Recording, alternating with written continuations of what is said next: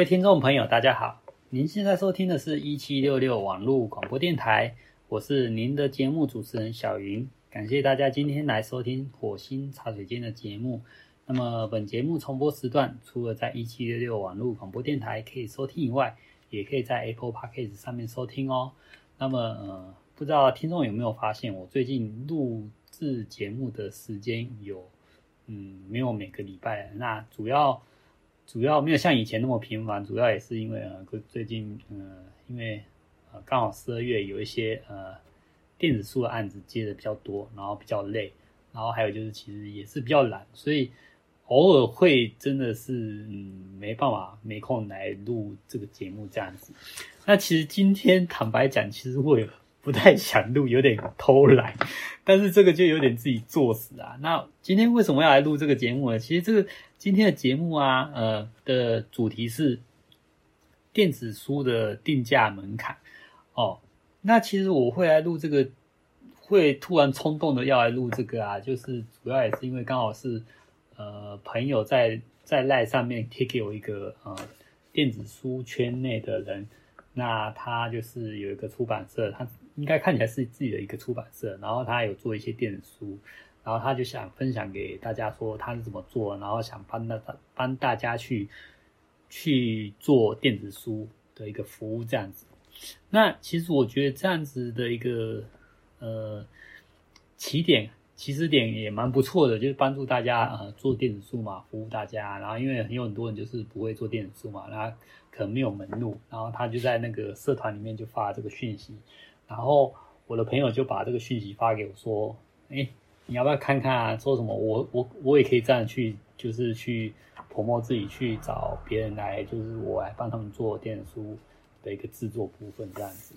对，那主要就是其今天这个节目的一个录制的起始原因就是这个这个地方。那当然，我就是去看了他的网站之后，就我发现，诶，因为大部分的电子书厂商，我不知道。嗯，可能都不太会去公布自己的一个制作费用价格吧。可是他这个这个网这个网友啊，他就还蛮蛮有良心的，就是他就把他一个费用全部写在他的网页上，然后就跟大家讲他怎么整个一个费用制作是大概多少钱这样子，我觉得很不错。但是当我仔细看它的价格之后，我就惊为天人。呃，它的价格比较特别，是它这种加拿大币。那可能是因为这个网友他可能是加拿大的人的华侨，那因为他是说他可以做六个六个国际平台嘛，那其实他讲的六个平台大概就是 Readmoo，然后 Google，然后 PubliU，然后 Cobo，然后 Amazon 跟 Apple。那这六个国际平台里面来讲的话，呃，前面三个 r e m o、Google 跟 PubliU 其实都是个人就可以直接去。申请上架电子书，然后 Cobo、Amazon、Apple，其实如果你拥有国外的一个身份，例如说你是美国公民或是加拿大公民，其实都可以用个人的身份去去申请说，呃，就是上架电子书。但是如果说你是台居住在台湾的人，你可能就是虽然 Kobo 在台湾有分公司，Amazon 在台湾有设设台湾网站什么的。但是你可能 Kobo 跟 Amazon，你要透过台湾的出版社或是出版公司什么的，要用公司的名义去去上架，你没办法用个人上架。那 Apple 就更麻烦了，Apple 就是很单纯的，就是你要拥有那个可能他上架那五十四，嗯，不，现在不知道几个国家，以前我记得是五十四个国家的那个那个他的身份 ID，然后你才能去申请说要去上架。那很遗憾的是，台湾没有 Apple 的一个，台湾不是。台湾不是那个 Apple 电子书的一个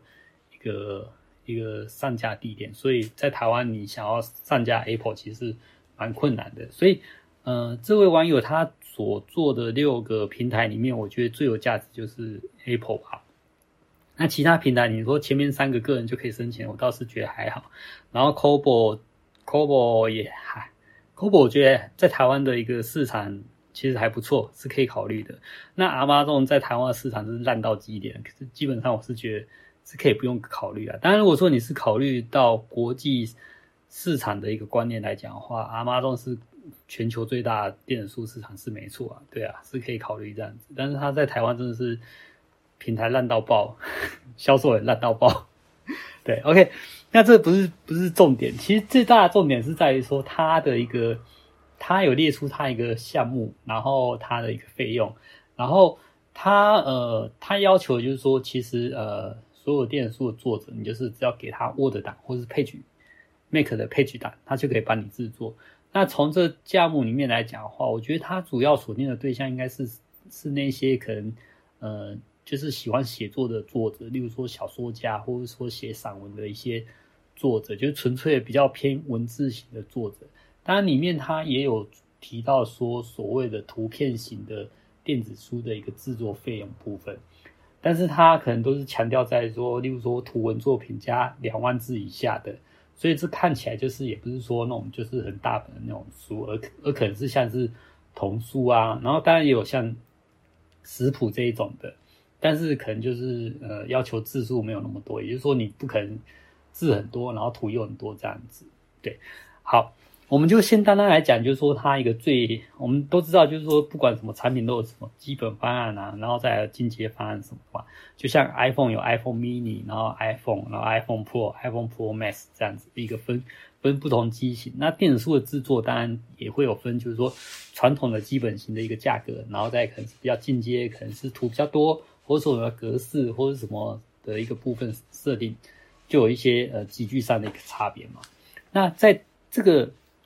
这个网友提供的一个价格里面啊，其实我就觉得蛮佩服他他的定价定价策略的，就是说他的一个最低定价就是，例如说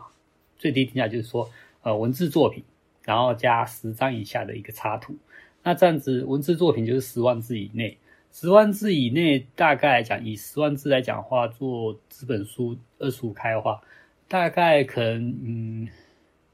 两百页出头左右吧，就是可能不到两不到两百页，或是两百页刚刚好这样子，大概这个页数这个厚度而已这样子。那这样的一个厚度啊，它所给的一个定价是呃两千加币。那目前台湾的呃加币对台币的一个推。汇率来讲的话是二十二块，所以它的两千加币就是说，呃，大概制作费是四万四。当然这个还不包括封面哦，因为电做电子书你还要包括封面嘛。那它的封面是说根据作者提供的图片来设计制作，也就是说他不帮你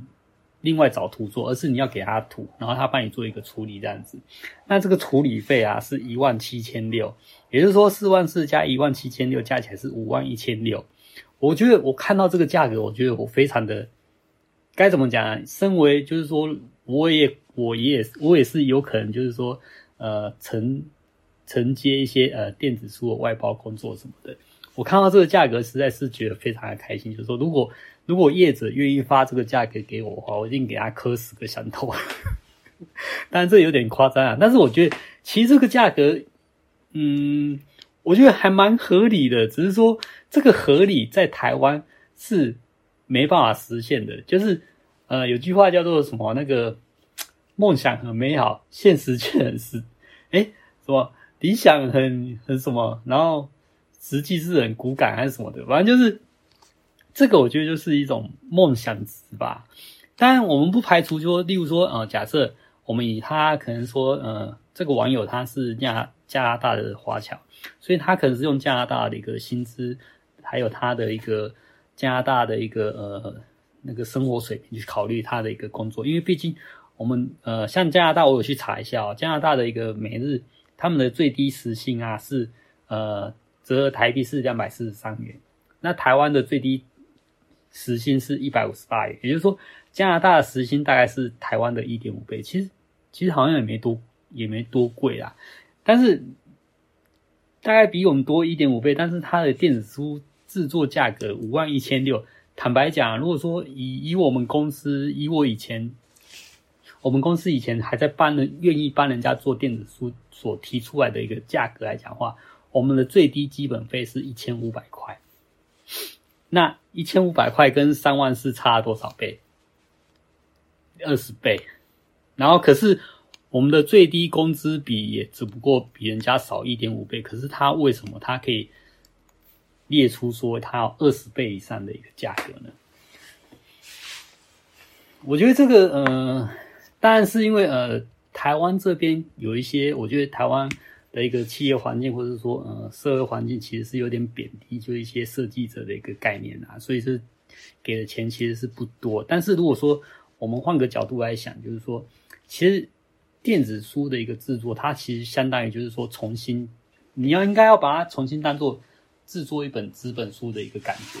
我们出版社在做，就是发发外包给。给给每天去做一本纸本书的时候，其实就是，比如说一页，呃，一页是多少钱，然后封面怎么怎么算什么的，基本上一本书的封面加内文设计加加起来，可能三四万都有。所以我觉得，如果说你把它当成就是说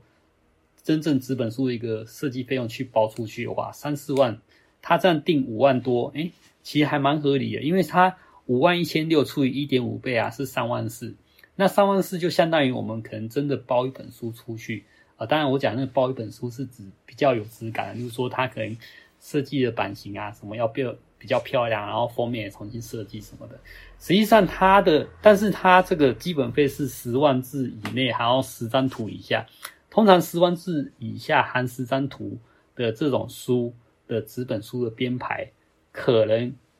好，假设两百页，两百页乘六十块，多少？两百六十，一万二，一万二加封面五千，好，大概不会超过两万啦。就是说，基本的这种资本书，可能去换算回来的话，台湾的资这个费用大概两万多，然后它的却是五万一，但实际上还是贵很多啊。但是对我们制作者来讲，如果说真的有出版社愿意给这么多钱，我觉得还蛮开心的。对，所以。呃，其实我我也不是说要特别讲说他这个不食人间烟火，而是而是我觉得说，嗯，就像我刚刚一直想不出那个成语叫什么，就是他的着眼点其实很好，他想的很好，但是现实可能是很实际的，就是说不见得会。我觉得如果说在台湾想要用这个价格去推啊，不太可能推得动，真的，我是这么觉得。尤其他又提到说，呃，会先。要先付一半做定金，也就是说，我的基本费五万一千六，我要先付两万六千三，这样子。那其实像我们以前啊，以前以前我有合作那种成，就是做网页设计的，或者做软体设计的什么的。那他们其实，在报价的时候啊，都会把呃，例如说，因为他们报价可能就会分三次，三次费用。就是分工期嘛，第一阶段收三分之一，第二阶段收三分之二，第三阶段完工，然后复查之后才收最后三分之一嘛。但是实际上他们在报价的时候，都会把前面三分之二的费用就当做他们可以可以拿到的实际利益的费用，因为他们都会预预设说，他最后面的三分之一会被厂商给扣克下，因为可能就是什么瑕疵或各种理由不愿意付那最后三分之一。但是他们愿意，他们只要拿到前面三分之二就已经有赚到了这样子，对，所以我其实我觉得他的一个定价策略也是有点类似，就是说我只要拿前面二分之一，我就算摊平了我的制作费用，然后而且也有足够费用。所以如果说以这样算的话，它的两万五千两万五千三是它实际上就是呃够 OK 的，我觉得这个费用就还蛮蛮接近是可以推荐的一个价格啊，因为他可能预设到后面。拿不到钱这样，当然，当然，我觉得也不一定拿不到钱，因为如果说去找他合作，可能都是一些，嗯，一些个人，不是什么公司的，因为通常是一些公司行号才会这么机车这样子。对，这是题外话这样子。好，那呃，讲到这里，就是 我们其实时间也差不多，我只是要讲一下就，就嗯，我看到它的价格啊，我真的觉得说是一个很。很有震撼性的一个感觉啊！虽然说我有听说过以前有些呃前辈他们收的费用好像也是非常的高，但是他们的收的费用可能都是个别谈的，不像这个网友他是贴在网页上去公布公布出来，让大家知道说他的一个费用是多少。然后我就觉得还蛮佩服他，我觉得这个，然后我甚至我都会跟跟我同事说。以后啊，如果说有还有别人啊来找我们，就是要做电子书啊，然后再还要跟我们什么东杀东杀西杀，说什么啊太贵啊太贵什么的，我就觉得哎、欸，这个网页真的非常好用，就把这个网页丢丢给他看，说，哎，你看人家真正的一个报价是多少费用，然后你再看我们给你的报价是多少。基本上以前以前我们帮人家做电子书，其实都是老板就是一个佛心的心态，就是说帮帮同业好好朋友在那做做功德什么的。但是有时候人家不领情，然后就很多奇奇怪怪的要求，还抱怨什么的，然后就做了一肚子气什么的，然后到最后就是我们就是其实我们现在不太愿意接单，除了一些真的是嗯呃老板的朋友的一个呃的关系，然后没办法拒绝的。委托什么的，那我们才会接这样子。